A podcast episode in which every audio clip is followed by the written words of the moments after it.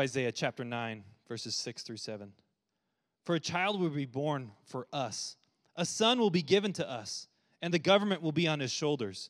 He will be named Wonderful Counselor, Mighty God, Eternal Father, Prince of Peace. The dominion will be vast, and its prosperity will never end. He will reign on the throne of David and over his kingdom, to establish and sustain it with justice and righteousness from now on and forever. The zeal of the Lord of armies will accomplish this. Will you pray with me? Our Lord and our God, will you avail our eyes to the true majesty and glory that surrounds your Son and his coming into this world? Will you preach powerfully through us that we may understand the true nature of the peace that you wish to give us through Christ Jesus? We pray this in Christ's name. Amen. Seated. Well, happy holidays. Everybody have a good Thanksgiving day, good Thanksgiving holiday. I hope you did. Truthfully, how many of you ate pumpkin pie for breakfast this morning? How many? Show of hands. Only me? Okay, fine. We're going to begin our Advent series today, and today's theme is peace. Jesus Christ is the King of Peace. In 2007, an organization called the Global Peace Initiative was launched to statistically study and rank the nations of the world in terms of their levels of peacefulness. Now, peacefulness, according to the Global Peace Initiative, was defined as the absence of violence or the fear of violence, or the absence of conflict between nation states or a country's internal sense of safety and well-being. And what they discovered since they began to take these surveys and study this is that between 2011 and 2020, violent demonstrations, strikes, riots increased globally by 244%. And the U.S., to a large degree, reflected that trend.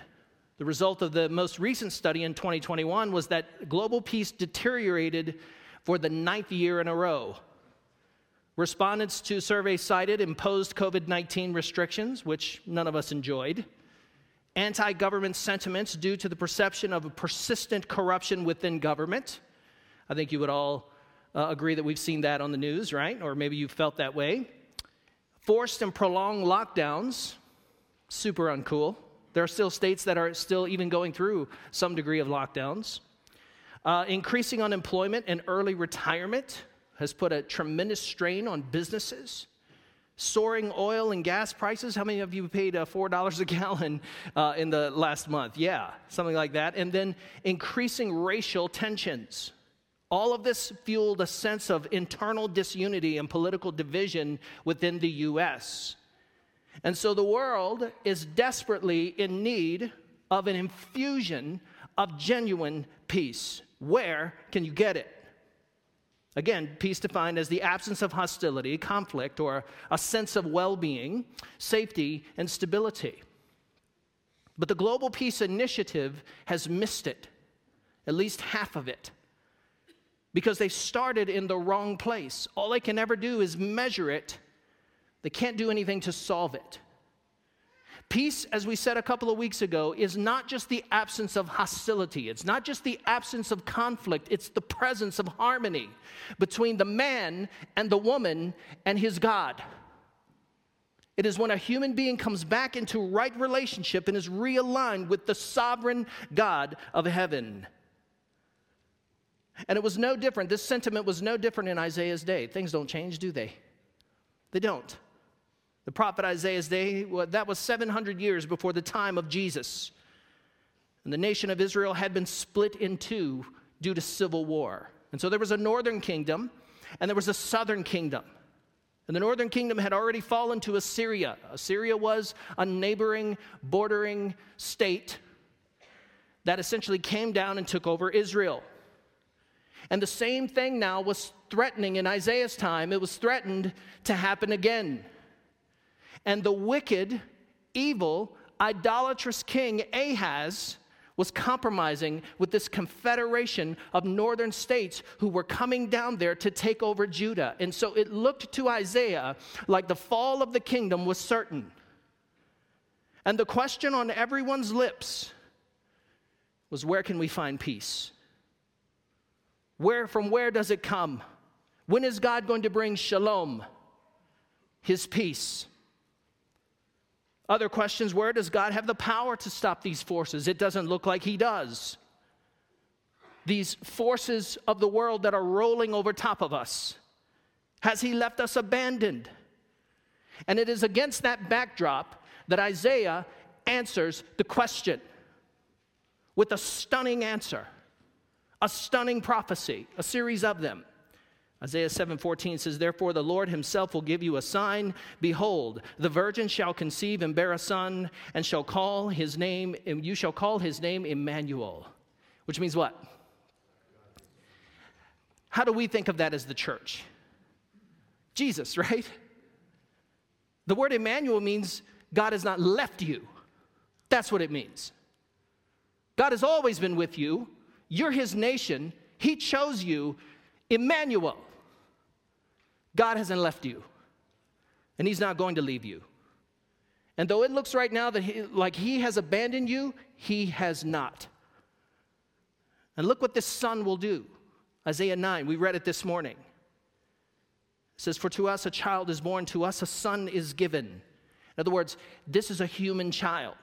This is an heir of David. He will inherit David's throne. "And the government shall be upon his shoulder, and his name shall be called Wonderful." That's a divine title. That's what the Jews referred to God as, Wonderful. "And his name will be the Counselor." That's an administrative title. That means he has a plan, he has a design, he has a purpose. "And his name will be called Mighty God." That's a warrior king title. If you read through the book of Isaiah, underline every time you see God referred to as the Lord of hosts or the God of the armies or Mighty God, that's a warrior king title. So he's a warrior king, an everlasting father. That's a positional kingly title. Ancient Near Eastern kings were thought of to be the fathers of their nations. And Prince of Peace, he is Yahweh's son king. He is the Son King that was prophesied in Psalm chapter 2, who would come and be anointed, and he would stop the raging of the nations. And of the increase of his rule and the peace that he brings, there will be no end. How is that possible? "And on the throne of David and over his kingdom, to establish it and uphold it with justice and righteousness from this time forth and forevermore, the zeal of the Lord of hosts, the Lord of armies, will accomplish this." These titles are responses to their fears. These titles are responses to their problem, which are these looming kingdoms which threaten to bring subjection and oppression and the destruction of the nation. And both Jeremiah, Ezekiel, Isaiah, those prophets prophesy around on either side of what is called the exile.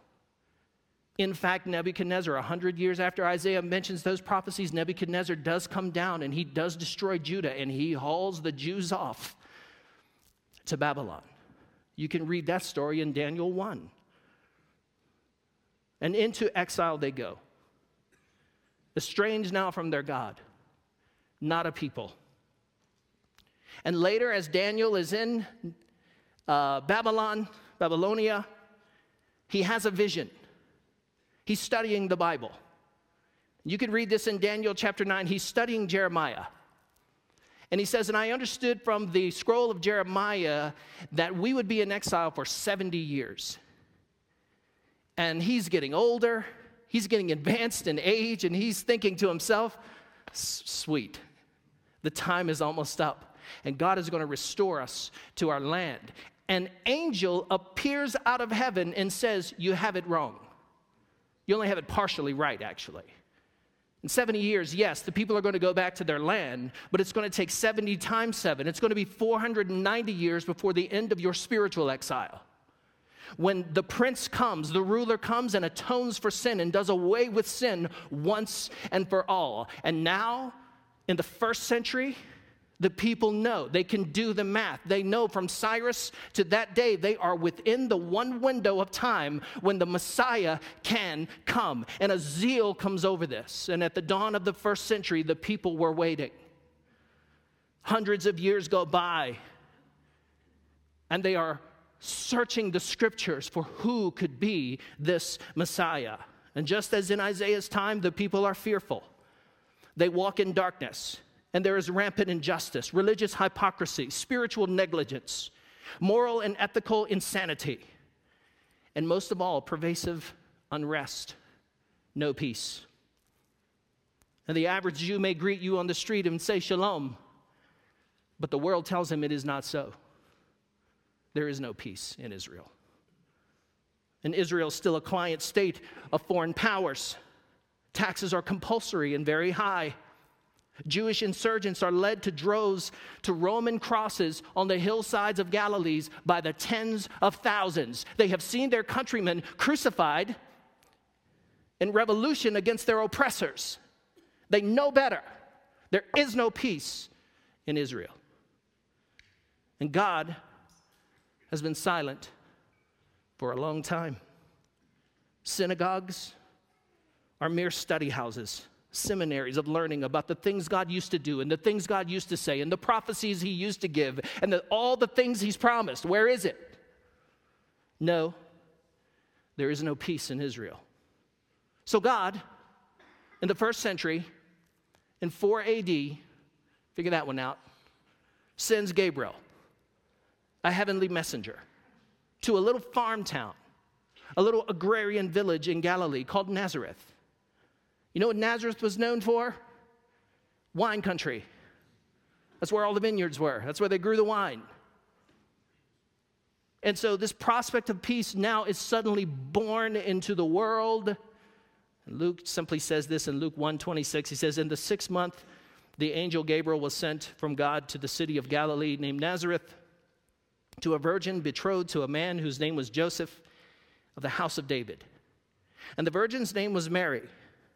And he came to her and said, greetings, O favored one, the Lord is with you. But she was greatly troubled at the saying, and tried to discern what sort of greeting this might be. And the angel said to her, do not be afraid, Mary, for you have found favor, you have found grace with God. And behold, you shall conceive in your womb and bear a son. And you shall call his name Yeshua, which means Yahweh is my salvation, Jesus. And he will be great, and he will be called the Son of the Most High God. And the Lord God will give him the throne of his father David, and he will reign over the house of Jacob forever, and of his kingdom there will be no end. That's the gospel. And the Son of the Most High God is born into a lowly family, into humble circumstances, and the peace he brings is the true panacea for what ails this world of increasing unrest. And just like the first century, just like 700 years prior to this sign, today in the 21st century, there is great fear, rampant injustice, religious hypocrisy, spiritual negligence, moral and ethical madness, much political corruption, and a general sense of unrest. Where is there peace? Where can you get it? Let me tell you where you can't get it. Where you can't get it. Where you can't get peace is, first of all, from pleasure seeking. You can't get peace if you spend the rest of your life seeking your own selfish pleasures. Now, listen, God has made everything in this world for our enjoyment. Do you believe that? The scripture says this. God has given us all things for our pleasure, for our joy.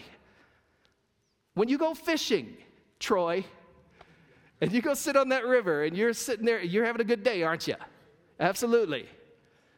You're enjoying the creation of God, something that God has given you. Everything has been given to you for your enjoyment. But listen, you were not designed nor were you made to just have one dopamine hit after another. You weren't designed for that. And so a life of hedonism, you know what hedonism is? It's just a life of pursuing pleasure, is a life that is ultimately just empty. It's just empty. It's like eating pumpkin pie all day. Yes, I could do it. And yes, I want to. But I shouldn't. And you can't find peace in work either. Now, God made Adam and Eve to work. Work is not a curse. It's not a result of the fall. They were given a job description before they fell in Genesis chapter 3, right? They were given a dominion vocation. Go out there and rule in my stead. Go extend the project of Eden into the rest of this arid world. Go responsibly develop the world. This is their vocation. And have lots of babies, male and female. Go out there and reproduce our kind. That was the mandate. That was their vocation. After they fell in Genesis chapter 3, what happens to work? The curse is, now you'll work by the toil and the sweat of your brow. The ground will not just automatically produce lush, verdant fruit and produce for you. No, you're going to have to work it. And it's going to remind you that the very ground under your feet is cursed. And so what happens to work? And there are two extremes to avoid. One extreme is to just not work. And so a lot of people today have just chosen, hey, man, I'm getting my pandemic check. I'm not working. Listen, young folk, that's dumb. God made you to work 6 days a week and to rest on the seventh. He didn't make you to rest 7 days a week and work 1 day a week. The 4-hour work week is dumb. And God didn't make you for that. God made you for labor. God made you for productivity. He wired you that way.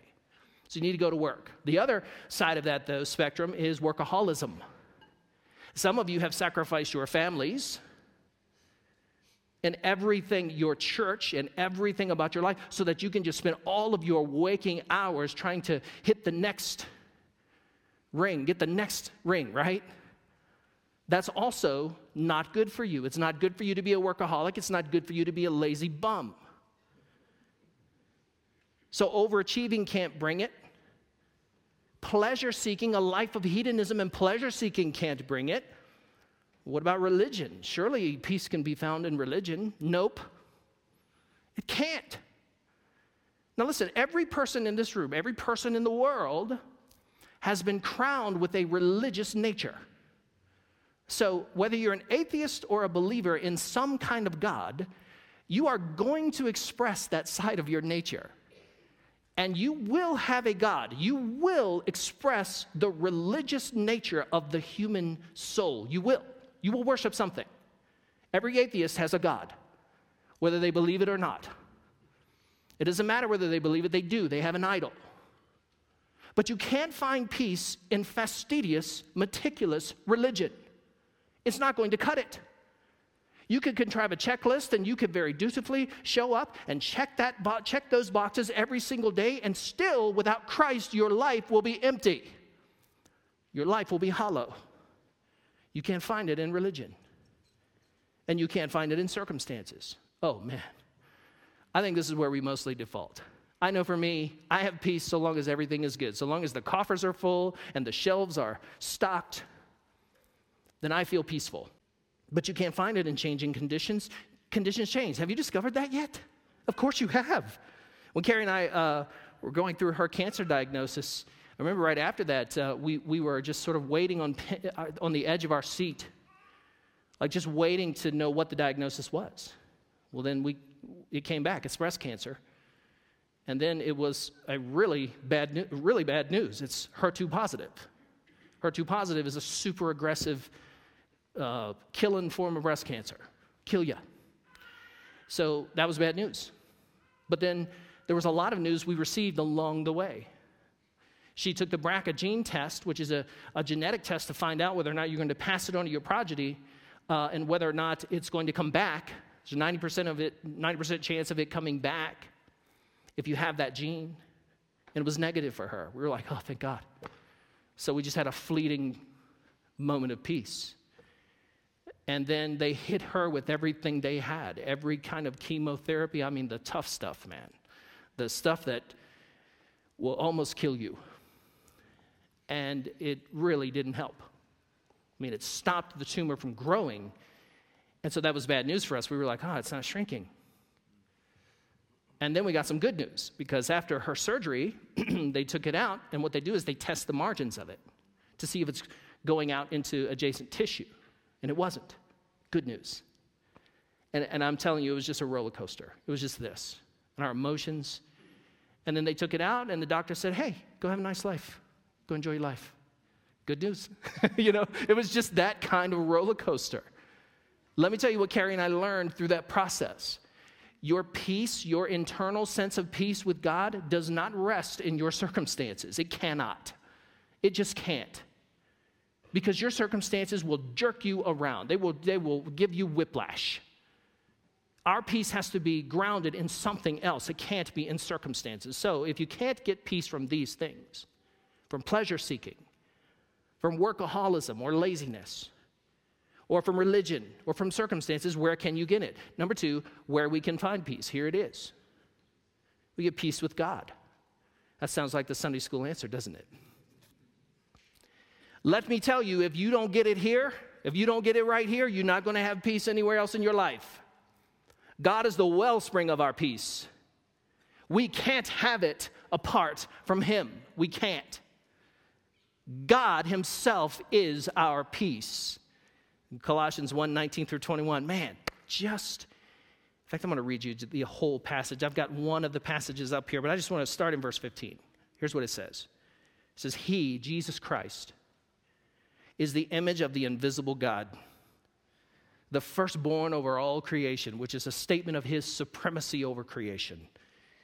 And for everything was created by Him in heaven and on earth, the visible, the invisible, whether they are thrones or dominions, or rulers or authorities, all things have been created through Him and for Him. And He is before all things, and by Him all things literally hold together. Every atom, every atomic particle in the universe is held together by Jesus.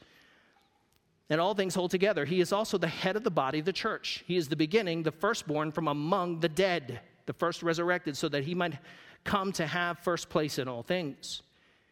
For God was pleased to have all His fullness dwell in Him, and through Him to reconcile everything to Himself, whether things on earth or things in heaven, by making peace through His blood shed on a cross. How do you get peace? You get it from God. How do you get it from God? You get it from Jesus. You get it through Jesus, through the blood that was shed on His cross and your faith in that. So what do we learn in the garden narrative about sin? In the garden narrative, we learn that sin is a defiance of a decree. They were given a command, don't eat from that tree, bad tree. And they do eat it from it. They defy His sovereign command.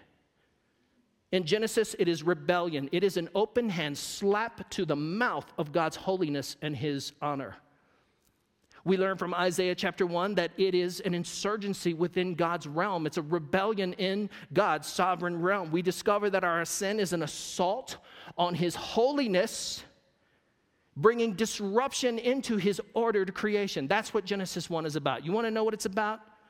It's not there to tell you the creation, that the world was created in 24 literal hours. That is in that text, but that's not why that is there. It's there to tell you the world has been ordered. And the sovereign God is the one who ordered it, and sin is disorder in His order. That's what it is. And so all the effects of sin have become devastating for us. The world we live in is cursed beneath our feet. Every drop of sweat that falls from our brow as we till it and responsibly develop it is a reminder that something is out of whack. Something is not right. The world looks like something that was created in beauty that has been horribly defaced. It looks like a Michelangelo, a Rembrandt that's been splotched with graffiti. It looks like the statue of David, chiseled in perfection, now marred and defaced by vandals.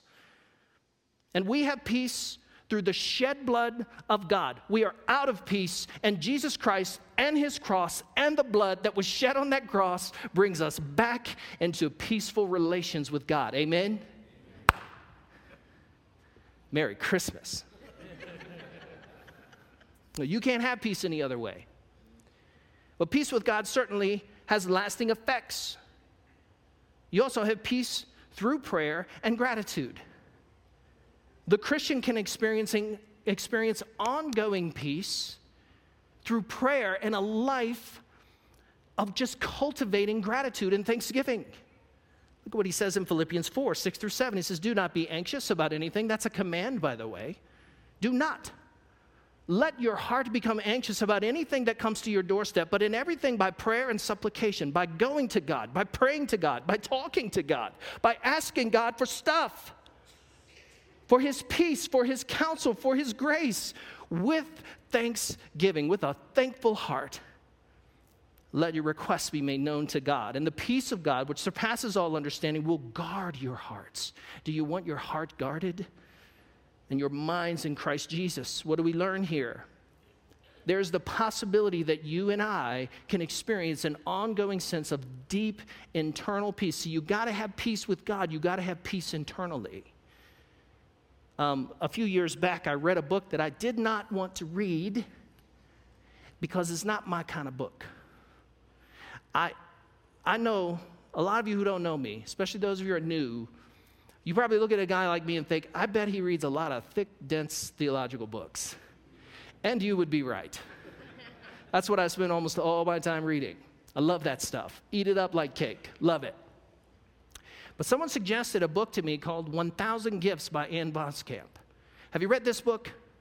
Yeah, go get it on Amazon. Read it. It'll change your life. It'll change your perspective on suffering. The book begins with her in this creative description of this unbelievable suffering and pain that came into her life. And the rest of the book is really teaching us how to cultivate a life of gratitude in the midst of horrific things that come into your life. And so she just made a list of 1,000 things she's going to thank God for. And I'm telling you, it changed my perspective. It changed my mind. It gave me a theology of gratitude. And it can change your heart. And this is how we live in the peace of God. We go to God in prayer, and we express thanksgiving for all that He has done, even in the midst of hard situations. God has called us to do that. So I began to keep a gratitude journal. And in that journal, I don't quite have 1,000 things, but I've got several hundred. And now I don't write in it anymore. Sometimes I just go back. It's on my desk at home. And I just kind of flip through it. And I go, yeah, that's right. The Lord did do that. Oh, there's just something so incredibly encouraging about when you think about all that the Lord has done for you. All the blessings and grace that He has brought into your life. It cures us from crankiness. And when we have peace through Jesus Christ and His cross and the shed blood on that cross, we can begin to experience an internal peace through prayer and thanksgiving. And thirdly, peace with others through Christ. This is usually where people start. People usually start here. That's where the Global Peace Initiative starts that I read at the beginning of this message. Statistically, they want to measure like how our nation's getting along, and that's just a horizontal relationship. And for sure, you and I are called to fix our horizontal relationships, to go and be reconciled to one another. But listen, the believer can have peace with God, internal peace, and then peace externally. Horizontal relationships can be peaceful. Look at what Jesus said in Matthew 5:9. He says, "Blessed are the peacemakers, for they shall be called the sons of God." Who do you call a son of God? Who do you call a son of God? Nobody who lives to just have knockdown, drag-out Facebook fights. Nobody is calling them children of God because they're not peacemakers. They're not peacemakers. They're the opposite. Ephesians 2:14 says, "For He Himself is our peace. Jesus is our peace, who has made us both one, and has broken down in His flesh the dividing wall of hostility." Who's He talking about there? He's talking about Jew and Gentile. Two groups of people that hated each other, couldn't stand the sight of each other, literally couldn't be in the same room together, and Jesus has broken down the wall of hostility which kept us apart. Let me ask you, do you have a wall of hostility in your heart towards someone today? Because Jesus has come to break that wall of hostility down, to demolish it, so that you can have peace with people who don't look like you or think like you or talk like you, but who love Jesus too. You can have peace in the world. Since 3600 BC, there have been 8,000 recorded peace treaties among the nation. 8,000 since 3600 BC, and only in that time span, 200 years of known peace. That's not a good track record. The world doesn't have the answers. Jesus does.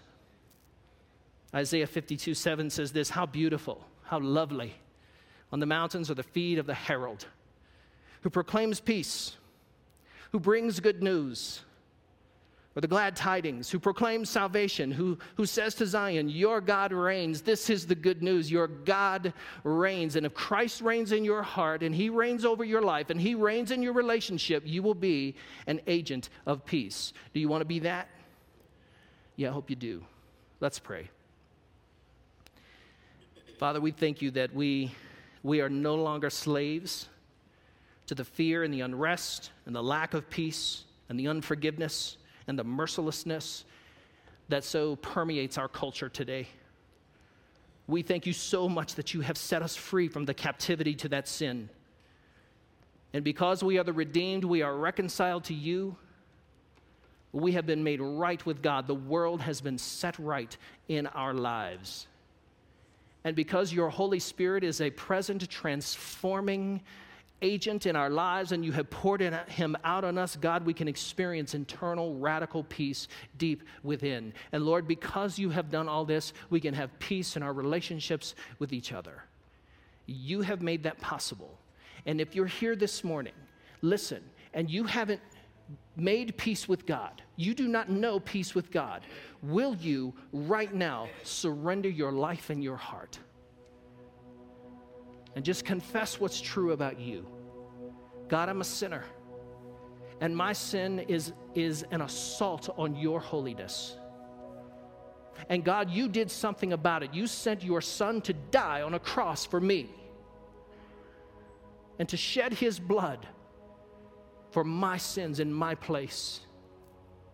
And Jesus proved it by resurrecting from the dead bodily out of that grave to defeat my sin, to defeat hell, to defeat the permanency of death. And I confess right now, all of that is true. And if you are doing that in your heart, and if you confess that with your mouth, you are a child of God.